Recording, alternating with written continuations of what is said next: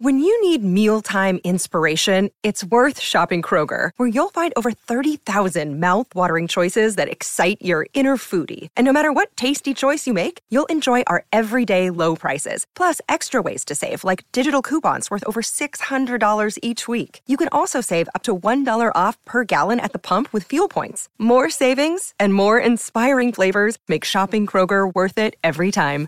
Kroger, fresh for everyone. Fuel restrictions apply.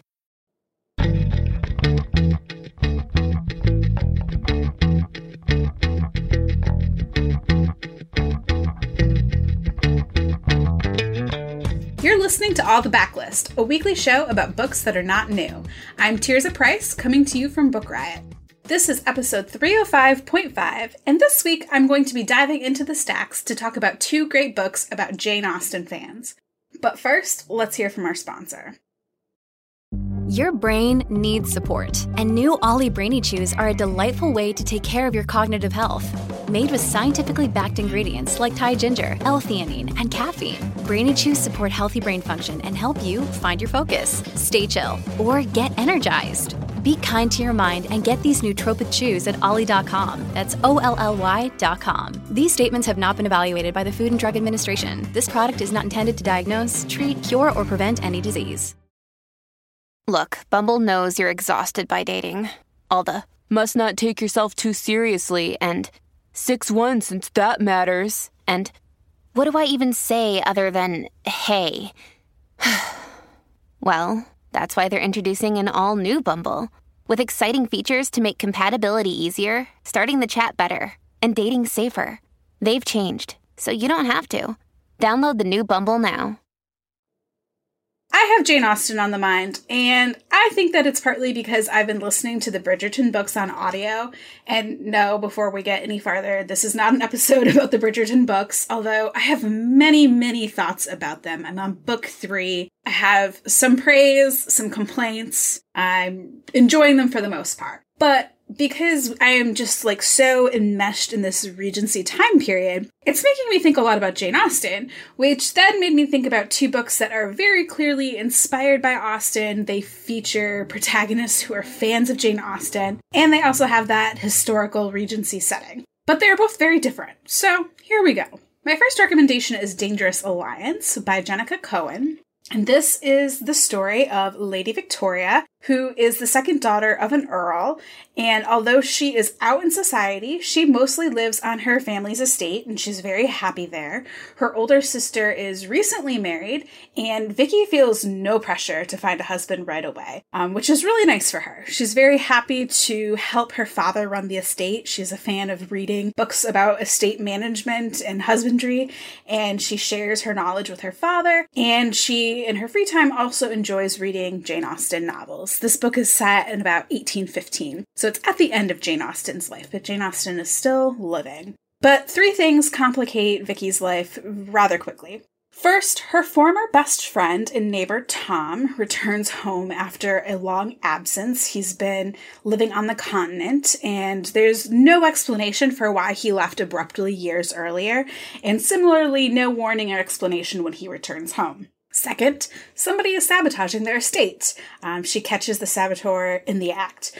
Third, her sister returns home, like basically in the middle of the night, fled her husband, and it turns out that her husband is in fact abusive. Because of her sister leaving her husband, Vicky is now in this very awkward position, uh, both socially and um, legally speaking. She has to marry, and she has to marry very quickly, or her family could risk losing everything that they own.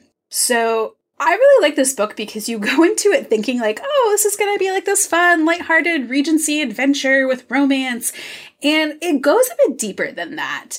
And Cohen does like a really great job of getting to the heart of what was important to the upper class during this time period, which was alliances.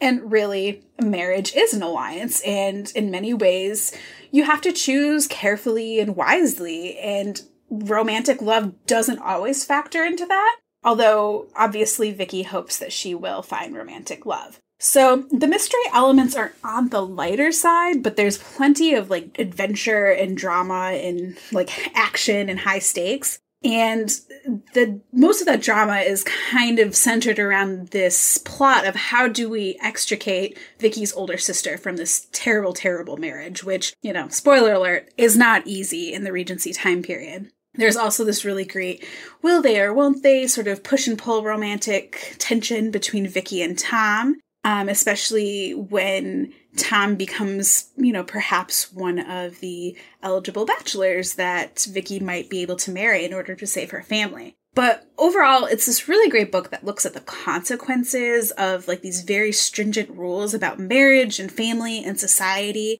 But it also really definitely explores like how those who are victims of domestic abuse often continue to suffer even if they have the means and the opportunity to leave their abusers.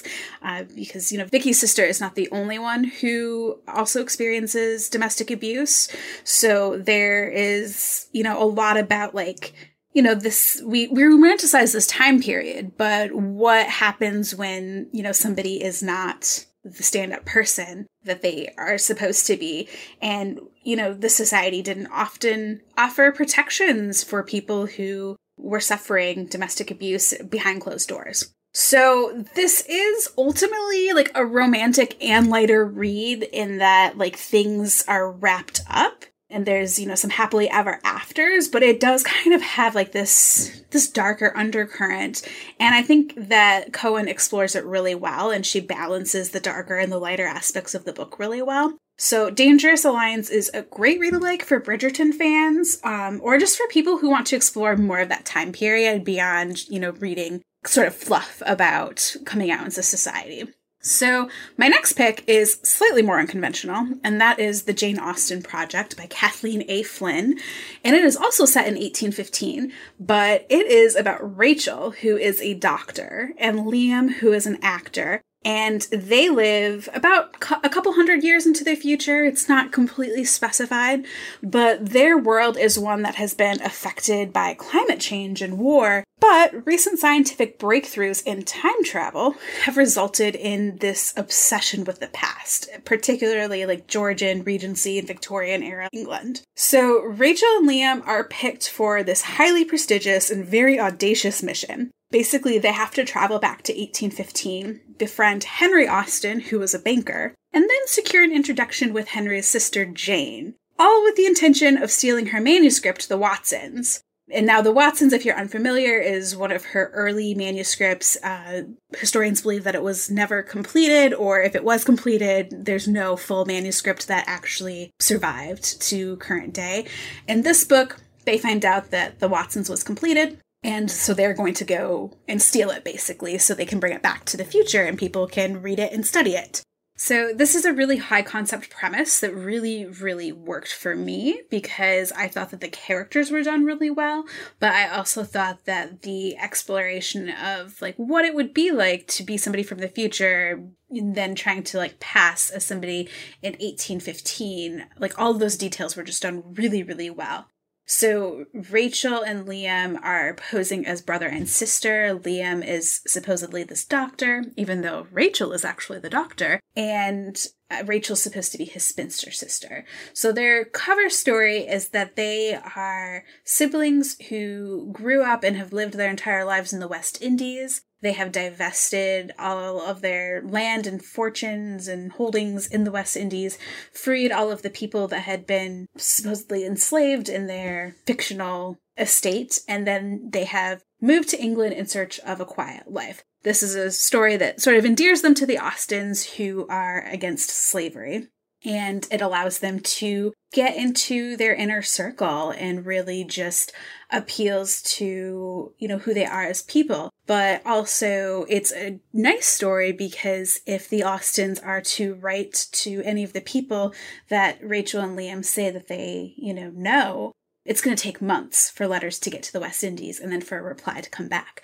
So Rachel and Liam go into this knowing that they have about eight months to a year before, you know, their story and their cover is going to be exposed. And that gives them a nice little deadline to work towards. So, this book really does balance that sort of voyeuristic fascination with life during this time period with like this modern sensibility and knowledge, which, you know, makes it interesting if you've ever thought about like what would life be like if I were to go back to 1815? Um, especially if, you know, you're fascinated by the etiquette and the rules of society. This book looks at that from an outsider perspective, and it explains a lot of those practices from the viewpoint of two people who are trying to assimilate and pass. And I thought that that was especially interesting because it explained some etiquette and rules that I had, you know, read about and picked up on by reading Regency era novels, but didn't really understand. So Rachel and Liam's relationship is also really fascinating. You know, they started as colleagues, as people who don't really know each other very well, because they're both picked for this mission, you know, by this higher board that, and they don't know each other. So then, you know, they're forced to work in very close proximity and they start to fall in love which is dangerous because not only are they supposed to be posing as brother and sister and you know they live in households where there are servants and, and people are always watching them but Liam also has a wife back in the future. So I think ultimately what made this book so memorable for me was the inquiry into like authorial legacies and what readers really feel like what information is owed to them. Um, you know, Rachel goes back in time because she loves Austen's work and she's really fascinated by her life. And as a doctor, she's also just kind of, you know, personally upset about the idea that, you know, Jane Austen dies really young. She's in her 40s when she dies. And you know, historians have kind of figured out or guessed that she died from an illness that is very preventable, you know, right now and definitely in the future that Rachel's from. And, you know, so Rachel goes back being fascinated by Austen and her life, but she also wants just more of Jane. You know, she wants the the Watsons, but she wants to know who she really was. And then she meets Jane and her feelings are complicated by, you know, the reality of this fully formed person who is somebody who likes her privacy and she you know doesn't necessarily want to always expand her social circles. And and maybe she says or does things that are slightly contrary to what people think about her and who they think she was.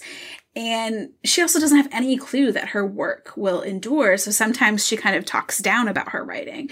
And and rachel's just like oh my gosh no don't don't badmouth emma. Emma's one of your greatest novels so, you know, I'm not going to say anything about the last third of the book, but it really made me think about like what we expect of famous writers and what we feel entitled to know about them in their lives, whether those writers are dead or still living. And as to, like just a quick note, I want to say that I read the Jane Austen project on audio and it's narrated by Saskia Marleveld and the audio production was fantastic if not for like the simple reason that Rachel is an American and this is set in like 1815 England and also Liam is Irish. So the Saskia Marleveld is handling like three different accents in this audiobook and she switches back and forth between them like flawlessly. So I highly recommend the audio version if that is something that you are into.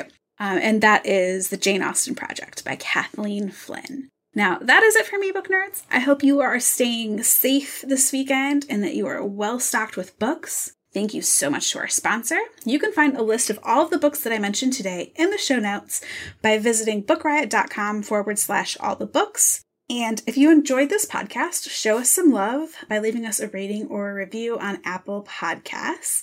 Thank you, as always, to our sound editor, Jen Sink. Finally, if you want to connect with me or see pictures of my books and cats, you can follow me on Twitter and Instagram. I'm at Tirzah Price. That's T I R Z A H P R I C E. And I will be back next week on a regular episode of All the Books with Liberty, and I'll be back next month with more backlist recommendations. Thanks for listening and have a great weekend.